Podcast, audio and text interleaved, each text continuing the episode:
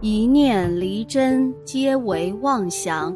佛说，与你一起看遍世间百态。转眼间啊，到了农历七月。说到七月呢，相信大家第一时间想到的就是七夕节、中元节。但是七月有一些非常重要的禁忌，你知道吗？农历七月俗称鬼月。是最要注意的一个月份了。古代民俗称鬼月期间阴气最重，鬼门大开。对于本身阴气就重的人来说呢，这几天呐就要特别注意了，因为阴气重的人磁场不稳，容易被强大的外界磁场所影响。夫妻尽量不要同房，君子应节制嗜欲，食物清淡。减少酸味，增加苦味，益肝补肾，力求阳刚之体，使得阴气无从可入。此时节应静养，与自然和谐，平定心气，以增强自身阳气。否则运势下跌，霉运触头。所以每年从七月一日起，阴间就大开地狱之门了。让那些终年受苦受难、禁锢在地狱的冤魂厉鬼走出地狱，获得短期的游荡，享受人间血食。所以人们称七月为鬼月。这个月啊，人们认为是不旺的月份，既不嫁娶，也不搬家。在很久以前的扬州，那天正是七月十五鬼节。一个身穿百家衣的年轻乞丐在街上游走，当时天色渐晚，他还没找到栖身之所。走着走着，他来到了一个山坳处，山坳里是成片的槐木，槐木啊，又称鬼木，乃是阴木。这山坳又常年不见阳光，一看呐，就是阴气汇聚之地。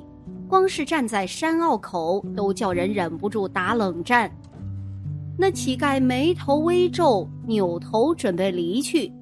就在这时，他忽然看到前方不远处出现了一道火光。这么晚了，槐木林里还有人在？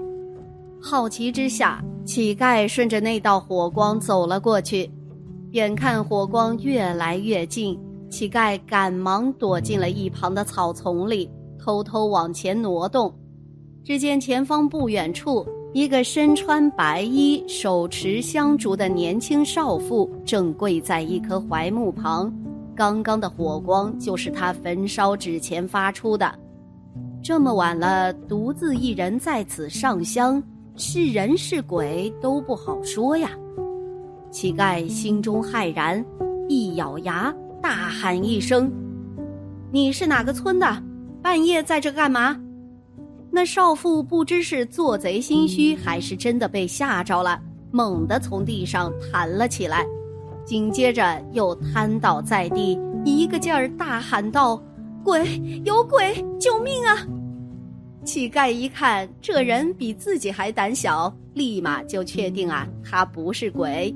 乞丐打量起眼前的少妇。沉鱼落雁、闭月羞花，用在她身上一点都不为过。这样一个大美女，为何半夜在此上香呢？那少妇被吓唬了一通，心情本就不好了，根本不愿搭理乞丐，收拾好东西，扭头就要走。结果乞丐忽然开口道：“夫人，你阳气虚浮，印堂发黑。”我若是没猜错，你手上的生命纹应该断了，阴德有损，恐怕这今晚呐就该遇到祸事了。少妇脸色骤变，疑惑道：“你你是看事儿的？”乞丐笑着摆摆手：“是与不是全凭夫人，你我在此相遇便是有缘，见死不救也不是我的作风。”言罢，乞丐将自己手里满是补丁，还有黑灰的百家衣递给了少妇，表示啊，晚上睡觉穿着这件衣服应该能保住性命。少妇接过后连连道谢，但并未离开，一副欲言又止的样子。刚想开口，却被乞丐打断：“夫人，让在下沾染太多你的因果，并非好事。今日之事作罢，你速速离去吧。对了，晚上千万别在床上睡。乞丐的话叫少妇大惊失色呀，他犹豫片刻后道谢一番，便离开了。少妇离开后，乞丐默默看向了刚刚少妇上香的位置，沉默了一会儿后，也走出了槐木林。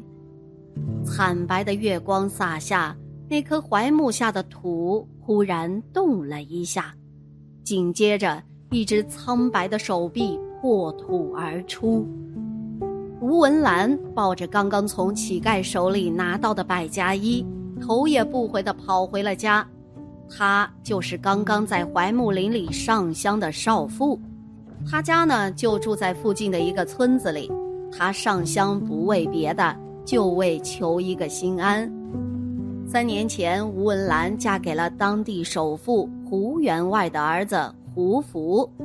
近段时间呢，吴文兰夜里总是能听到婴儿的啼哭声，越来越响，就好像在自己耳边一般。而胡福也听到了，不过他并不关心，还以为是街坊邻居家的孩子。回到家后，已经是半夜了。吴文兰将百家衣套在身上，并靠在了墙边，不知不觉间，吴文兰也进入了梦乡。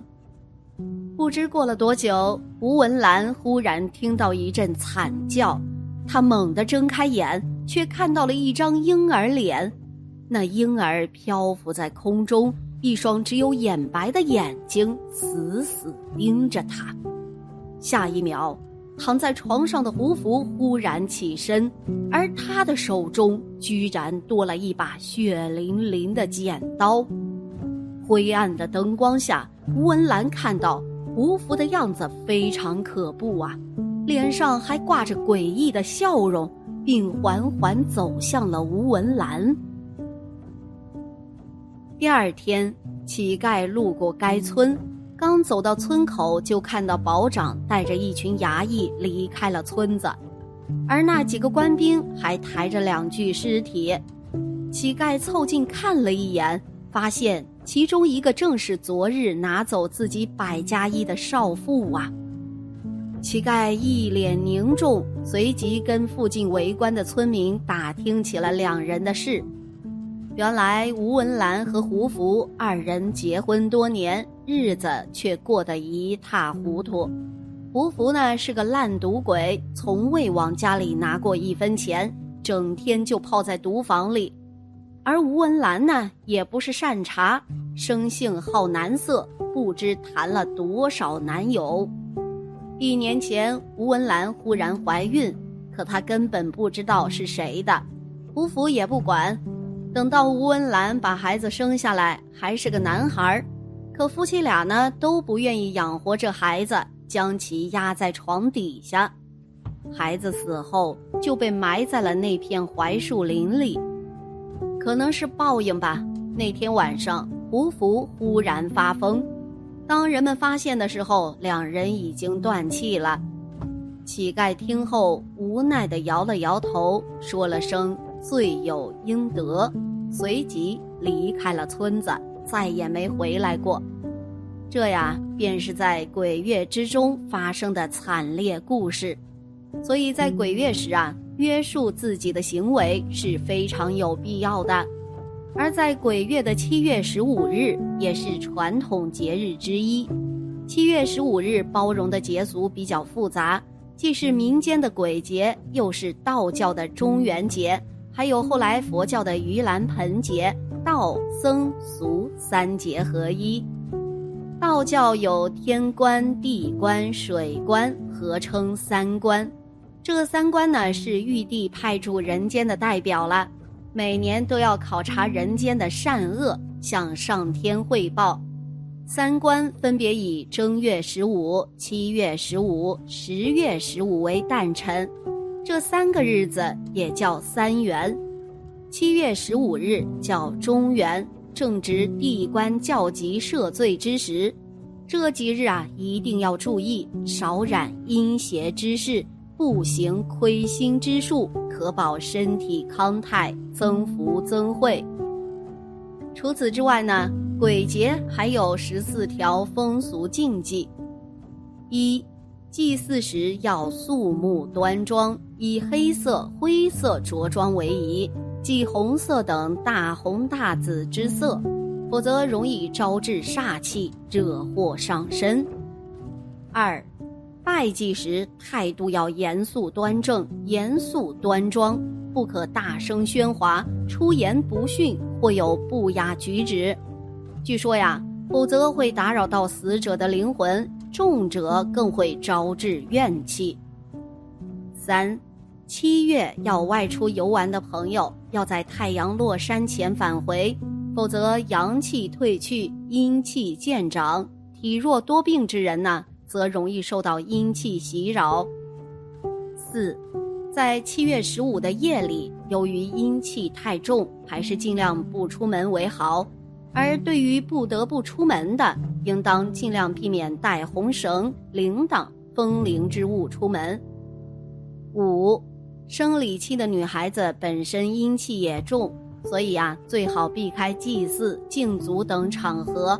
外出呢，最好随身佩戴一些辟邪助运的物品。六，鬼节当天的阴气十分重，民间有传说，这天啊，最好是要及早回家，夜晚不要停留于荒郊野外，不然很可能会看到百鬼夜行的奇观哦。七。在鬼节的这两天，在吃饭的时候，不要把两根筷子插在饭中央，这样啊，好比是将香插在香炉中，犹如是在祭拜，这样会不吉利，而且会招来鬼魂来分享你的食物。八，鬼节的时候一定不要外出游泳或者玩水，以免发生意外，也就是传说中的水鬼会找替身。然后投胎转世了。九，外出时不要随意捡路边的钱财，因为这些钱呐，可能是用来买通牛头马面的。当你捡起的时候，鬼魂会认为你是想要抢占他们的钱物，之后就会找你的麻烦，从而遇上不必要的麻烦。十，鬼节的时候有很多祭品。而这些祭品呢，是用来祭拜的，而不是随便就可以拿来吃的。如果你胡乱拿来吃，那么很容易祸从口入，为自己招惹到厄运。十一，中元节当天呢，一定要小心，不要披头散发睡觉，不然会被在外游离的鬼魂会认为你是他们的同伴，从而来到你的身边，为你带来厄运。十二，中元节到了，各家各户焚烧冥纸是必做的事情，而这些明显是烧给他们用的。如果你在行走的时候乱踩乱跳在冥纸上，那么会让他们认为这是对他们的不敬，故而会惹怒他们，自然会对你不利啦。十三，不要熬夜，熬夜呀，容易让你精神状态很差。鬼魂会在你精神状态很差、阳气低落时趁虚而入。十四，晚上禁止拍照，相机容易捕捉到不应该看见的东西。当然啦，鬼节也有五大适宜做的事情：一、七月份适宜祭祖，对历代宗亲慎终思远，以表孝心；二。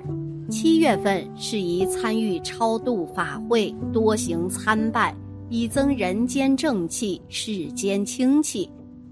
三，七月份可常诵天尊祖师宝告，可增进修行，神灵护护。四，七月份部分时节还处在三伏天中，最适宜艾灸行酒，以此补充身体阳气。五。七月份，家中常燃道家艾草香，可驱邪荡秽，增补阳气，温经散寒，镇止梦魇。道医讲，人与宇宙为一体，人体五脏六腑接受天地运行的影响。